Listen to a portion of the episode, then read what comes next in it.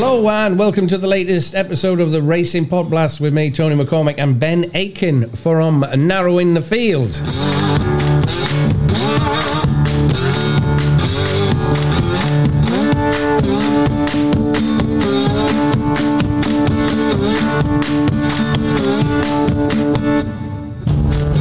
Welcome along, everyone. Welcome along, Ben. Today we are covering racing from England and Ireland in this week's Pod Blast, with part one of the pod covering the two races from Haydock's Saturday card.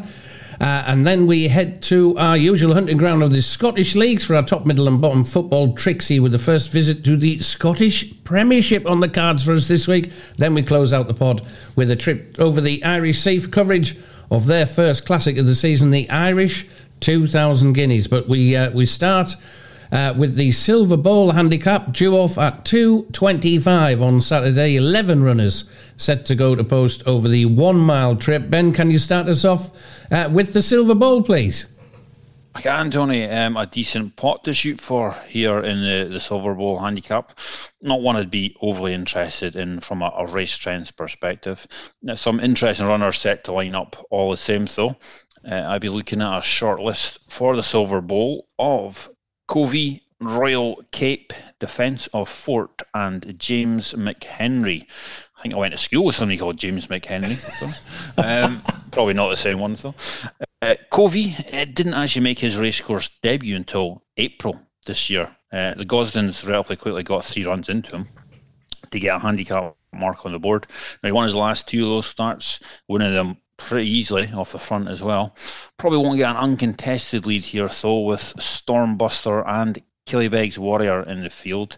So interesting to see how Frankie will ride him in this one in truth, I'm not sure Covey's not all that easy to assess, um, not all that easy to weigh up his form, although I do get why he's near the head of the market. Royal Cape, he also comes here off only the three starts and also a wide margin win. He won by 10 lengths at Windsor last time out.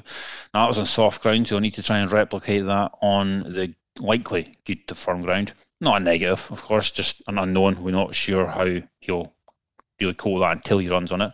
Now, William Buick gets the leg up for the first time on Royal Cape, and that does catch the eye when he rides for Hughie Morrison in races restricted to three year olds over a mile or further, and on horses that have had at least three career starts. He's seven wins in two places from 16 rides, 44% win strike rate.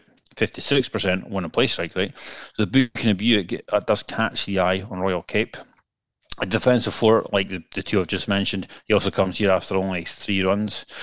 Uh, he won an, uh, an Ascot novice very impressively in debut last season, but know, didn't find Group 3 company beyond him on his next two starts. Possibly also didn't handle heavy ground in the Horris Hill Stakes on his final start. Uh, this return to good form, I think that should be a positive for him. And he also comes here um, a bit lighter because he's been gelded in the off season. Um, his trainer Peter Chapple-Hyam, he's got some decent, although limited stats uh, with his first time gelding since 2014, especially those age three or older, running between March to September. Uh, with those types, he has six wins and four places from 20 qualifiers. You look at those types in handicaps, he's five winners and two places from 12 runners. So certainly positives for defensive fort there. Uh, and if quick ground is the key him, and I, think it might just be, then I can see him running a big race defensive fort. I think he's, regardless if he wins this the Silver Bowl, I think he's one of those that's interesting going forward. Uh, the other on my short list, James McHenry. He's won his two starts already this season, both in handicaps over a mile, both with Callum Rodriguez riding, who keeps ride here. Now, when Rodriguez teams up with Ed Bethell on handicaps, the pair have a 35% win strike rate and a 61% win and play strike rate. So, some notable stats to go to war with there. Uh, Ed Bethell himself, he's got a 27% win strike rate and a 60% win and place strike rate in handicaps at Haydock. So James McHenry definitely in my thoughts. And of that lot in the shortlist, I think I'll be siding with Royal Cape and James McHenry. And uh, it's a tricky enough race to pull apart the Silver Bowl, but Royal Cape and James McHenry for me. Tony, what have you got? Yeah, he's on my very much in uh, my eye line as well. James McHenry, he's very interesting. Uh, from the market leaders, Ben, I like the chances of Gincident over the favourite uh, Covey for trainer John and Thady Gosden, and uh, the amount of uh, Frankie Dettori here, beatboxer, won this in 2019 for John and Thady Gosden at 20 to 1. So he, he landed a, a, double figure price shock there. Uh, the Cotai Glory called Gincident was impressive when winning a Musselburgh three year old handicap last month off a £7 lower mark. Uh, he, he, shaped well uh, and won well at Musselburgh. James McHenry is uh, very interesting. He can get a decent pull into the race. I think you mentioned that uh, by a couple of early front runners in Stormbuster and uh, Warrior. They'll they'll go off in front possibly tomorrow. Uh, and winner of his last couple of races, James McHenry at Ripon and over course and distance earlier this month, off a seven pound low mark, beating eight rivals as the nine to four favourite. Looks a decent each way possibility as well, James McHenry at the moment. And uh, of those two front runners, Ben Killybegs Warrior was thought good enough to um, run in the Dante uh, at York early this month, despite his 100 to 1 SP. The, uh, the Colt was only beaten five and a quarter lengths in the Group 2 contest, and I think he can go well here uh, from the front. And with a couple of firms paying four places, his price looks a little big here on uh, on Friday morning. So uh, so I'll be uh, possibly playing Killybegs Warrior each way with the firm paying four places. But uh, James McHenry, Gincident for the win possibly, and uh, James McHenry at an each way price in the uh, in the Silver Bowl off at 225 moving on to the 330 at haydock the temple stakes group 2 over five furlongs fast and furious going here ben yeah a couple of interesting race trends to consider for the, the group 2 a 14, I'm only looking at the last 14 because the last 14 Temple Stakes have been run at Haydock. Uh, 14 of the last 40 winners had recorded a top two finish on one of their last three UK or Irish starts. And 14 of the last 14 recorded their last win in a Class 1 non handicap race. 13 of the last 14 winners were rated 107 or higher. Now I've come down on a short list of Royal Acclaim, Dramatised, Mitbaahy, and Twilight calls. A Royal Acclaim, she was pitched into the Nunthorpe last season after winning her first three starts. She started as a 5 to 2 favourite there, finished sixth. But she was done by the draw that day, I think. Uh, the first three home were all drawn in double figures, and she had to break from stall two. So it was a plenty better effort than the bare result suggests. She holds plenty of Group 1 entries going forward from this, but she should be sharp enough here on seasonal debut as she's won first time up both previous seasonal debut runs. James Tate, trainer James Tate, also has his horses ready to fire right off the bat of this season. His seasonal debutants returning 11 wins from 34 and a further four in the places. It's a 32% win strike rate and a 44% win in place strike rate. And I do actually think Royal Acclaim could well have quite a big season ahead, especially when she gets decent ground. Uh, I think the soft ground she met with on her final start last season at Longchamp that blunted her power. So Royal Acclaim definitely is at the forefront of my thoughts. Uh, Twilight Calls, another from my shortlist. I think it was almost certainly done by the softened ground in the Palace House Stakes last time out, and probably also by the draw. He'll be better suited to this quicker ground. And if you look at him on good or quicker, on flat and slightly undulating tracks, and fields of no more than 16 runners, these three wins and four places from eight starts in fact, only once in those eight starts as he finished outside of the first two. So, assuming there's no unexpected rain hitting Haydock, Twilight Calls will have his prime conditions on Saturday, and Twilight Calls, along with Royal Acclaim, I think they'd be the two that interest me the most in the Temple Stakes. Tony, what have you got for us? Yeah, Royal Acclaim makes my uh, shortlist, Ben, but uh, I'm very much on the side of Platinum Queen here. Uh, the end of this month saw a sale, uh, or the end of uh, December rather, uh, saw a uh, sale take place, the Tattersalls December Mares sale at Newmarket, and uh, it was owned by, Platinum Queen was owned by Middleham Park Racing. a 57,000 guineas purchase at the Guineas Breeze Up sales in 2022. Uh, she won £345,000 in prize money through her two year old season and uh, giving Middleham Park racing owners uh, unforg- many unforgettable memories, none more so than the Group 1 Prix de l'Abbaye win on Arc Day at uh, at Longchamp. Runners uh, then, bizarrely, made a decision to add to the sale as a wild card. Uh, at the December um, uh, the December sales uh, at uh, at Newmarket, and she was sold to uh, Katsumi Yoshida of Northern Farm for 1.2 million or million guineas. 1.2 million guineas, which is uh, unbelievable. Uh, more than 20 times the cost uh, as, as a breeze up seven months earlier. Uh, fantastic result for our owners there. And the filly was uh, trained by Richard Fahey, officially registered to Roger Varian on January the 1st. And uh, Holly Doyle is replaced, uh, retained rather, in the plate and uh, should be up to winning this. Easy to spot the Cotai Glory filly will go off in front. Uh, from the start. Uh, Live the Dream and Dramatise will possibly attempt to uh, go with her, but uh, with Dramatise possibly hanging on for a place uh, can hit the frame. And uh, Royal Acclaim is better than a run in the Nunthorpe, uh, Ben, as you mentioned, and was a good third in a Group 2 contest at Longchamp in September. But it'll be all about the Platinum Queen tomorrow for me in the Temple Stakes, the Group 2 over five furlongs in the uh, 3.30 at Haydock. All right, time for top, middle and bottom. Here we go.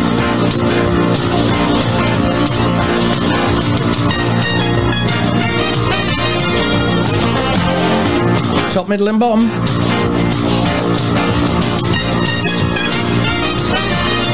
And the usual rules apply from us both. So uh, it's a one pound Trixie, uh, four pound in total. And Ben, it's uh, over to you. An update from last week. I'm clinging on. My profit isn't even a pint now. Yeah, maybe in some places in Scotland. don't know. Um, last week, Donny, one winner, two losers, minus four points. Uh, myself, three losers, minus four points.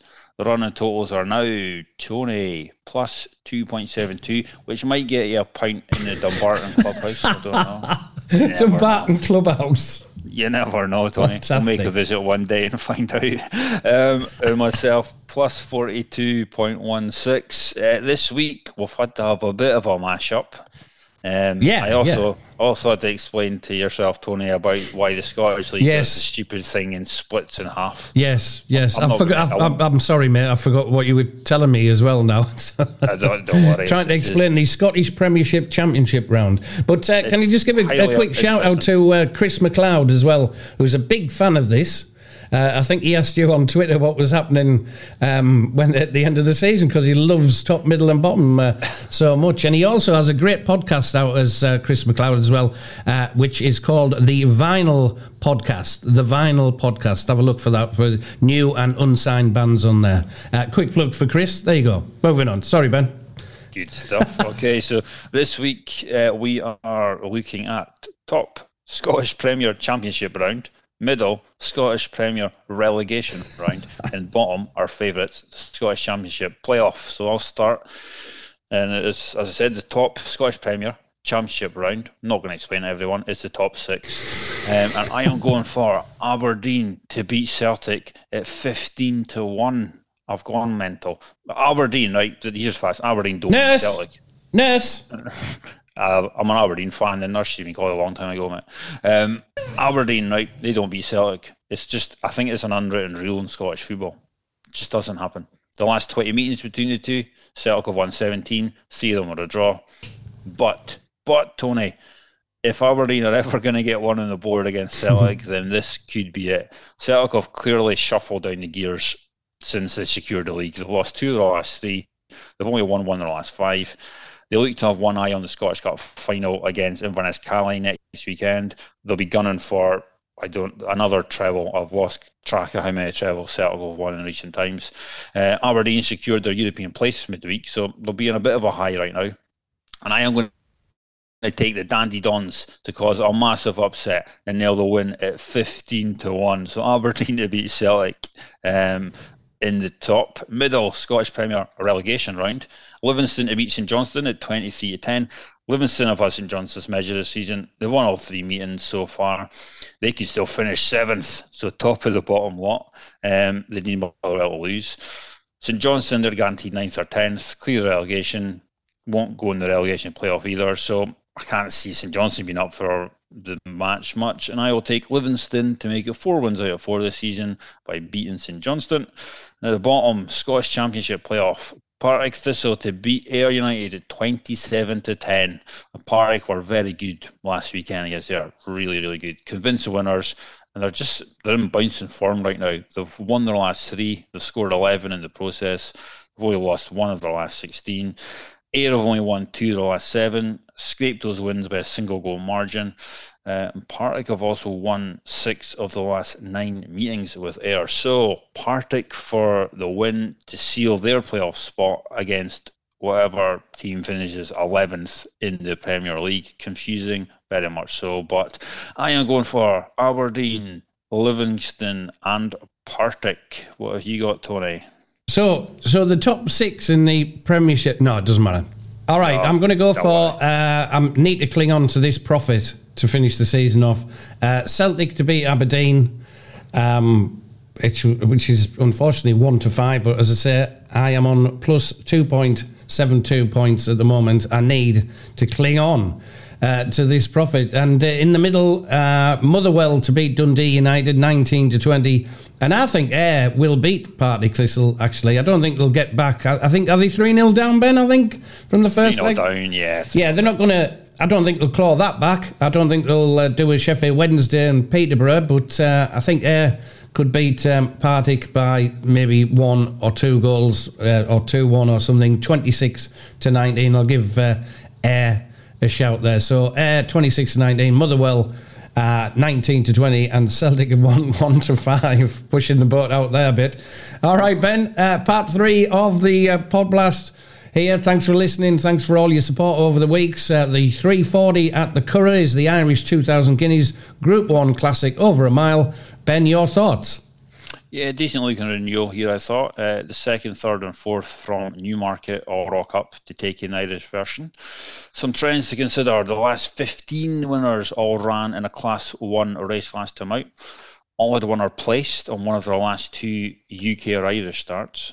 All made their racecourse debut as a two year old over six furlongs or seven furlongs, and all were rated 106 or higher. Uh, I'd be looking at a short list of Hi Royal, Proud and Regal, and Cairo. And Paddington also, he just misses out on the official ratings trend. So it'd be tough to give him a trends negative there. So I'd stick Paddington on the list as well. Also worth noting 15 of the last 22 winners, ignoring the 2020 COVID year where stuff were moved about. It's 15 of the last 22 Irish Guineas winners ran in the 2000 Guineas at Newmarket on their last start, which would be Royal Scotsman, Hi Royal, Galeron, in Charyn taking that route this year. The Hi Royal, Hi Royal, he ran a monster race in Newmarket at a massive price. Although I think on hindsight, it was maybe more his price rather than his performance that was a surprise that day. He clearly should not have been 125 to one shot.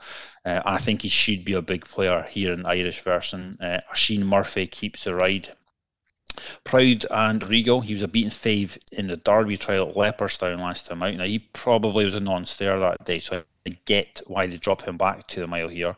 He does also have Group 1 form to his name. He won a Group 1 in France on his final start as a two year old and finished second in the Railway Stakes at Curragh on the start before that. So he's got the class. Um, he's a son of Galileo out of a Danehill mare, so he's also got the right breeding for the task in hand. So I can see Proud and Regal running a big race. In Paddington, he looks the main Aidan O'Brien hope in this. He's the Mount of Ryan Moore. He holds an array of Group 1 entries after this. He's in the Derby, the St James's Palace Stakes, the Irish Derby, the Coral Eclipse, the Irish Champion Stakes. He's also in the Arc. So either think he's going to be a really adaptable sort, or they have literally no idea what he is. Um, I mean, it's not unusual for an O'Brien horse to have those entries, but it's wide ranging for Paddington. Um, and he is a little bit of an unusual type because he, he returned on a handicap this season at Naas, and he's maybe not the easiest one to get a proper grip on, but it is well worth noting that Aidan O'Brien has won the Irish 2000 Guineas 11 times, and 10 of them had previously won at Curragh before winning the Irish 2000 Guineas. Hmm. Those 10 that had previously won at Curragh also had one or two starts in the current season prior to winning this, and Paddington is the only one of the O'Brien runners to fit that stat this year. So Aidan O'Brien, he's had 29 runners in Irish 2000 Guineas that previously won a race at Curragh and then came into this race of one or two seasonal starts. Of those 29, 10 won the Guineas, 10 others had placed. So there are certainly stats positives for Paddington. He's very similar to other winners of the 2000 Guineas from O'Brien Yard, and I will be siding with Paddington and Hi Royal in this one. Tony, what have you got? Uh, I've got on my shortlist Royal Scotsman, uh, Cairo, uh, Paddington, and Bold Discovery for uh, trainer Jessica Harrington. Uh, Royal Scotsman tossed my list, Ben, but uh, I've got no interest in him at the price. Uh, yeah. I'd absolutely go with you with Paddington, more appealing around five to one, and I will be playing uh, Paddington. I was confident of playing Paddington anyway, but you've convinced me even more now, so. Uh, definitely playing Paddington has done nothing wrong in three wins on soft and heavy ground, and his price it may be affected by his disappointing effort on career debut at Ascot on good ground, um, but I'm pretty sure he'll get he'll get the good ground. It may well have been his uh, his debut uh, taking over him there, but uh, we'll forgive him that. And he has won uh, three uh, his three races since. Uh, Cairo is interesting. Aidan O'Brien, that looks big at, uh, at around 12 to 1 at the minute, while Bold Discovery um, for Jessica Harrington is far too big at 40 to 1. She's had a couple of. Now, many other people say, oh, Jessica Harrington in scintillating form at the minute. Well, she's not. She's not. You're not going to get that off me. Yes, she did have a lovely double uh, at uh, a couple of Friday. Well, last Friday actually, the 19th of May, in the um, the uh, Michael Seely Memorial Filly Stakes at York, uh, winning at 14 to 1, and Yashin uh, winning at 14 to 1 the same day in a Group 3 contest at uh, Leopardstown. So, yeah, a good Friday, but uh, she's had a, a, plenty beaten since. So, you know, don't go steaming in or anything at the uh, the 40 to 1. It's just a little bit of a fun bet in the 2000 guineas. She has had a one winner since uh, uh, from a whole host going to post. Uh, that was on the 23rd of May at Gowran Park. Uh, Shona Mir winning a Class 5 uh, handicap. Uh, with 16 runners in it, uh, winning at 17 to 2, so that was quite fancied. But uh, yeah, she's um, don't let anybody say that or tell you that Jessica Harrington is in scintillating form at the moment, which they will do. You'll hear it, you'll hear it, and but given that she did have a, a decent double last Friday, uh, might be worth having a little bit of a check on uh, Bold Discovery for Jesse Harrington, uh, which looks a little bit big at 40 to 1, but uh, obviously won't be winning the uh, Irish 2000 Guineas. I'll be going with uh, Ben and Paddington. Uh, more, I just want to snigger when I say Paddington. Paddington. Uh, as more appealing at around uh, 5 to 1, and Cairo. Uh, again, for Aidan O'Brien at uh, looks a bit big at 12 to 1. So uh, uh going with you. Thanks very much, Ben. Uh, thanks uh, for listening to the latest edition of the Racing Podblast. Remember, if you're an early riser, you can catch me on Epic Radio weekdays between 5 and 7 a.m. And you can get more from Ben on narrowinthefield.co.uk. Narrowinthefield.co.uk. Until next week, it's thanks from us. thanks very much, Ben. Cheers, Tony. Cheers. Uh, thanks for listening. Thanks for your great support over the weeks. Have a great weekend. And don't forget, the weekends are far too short for sleep.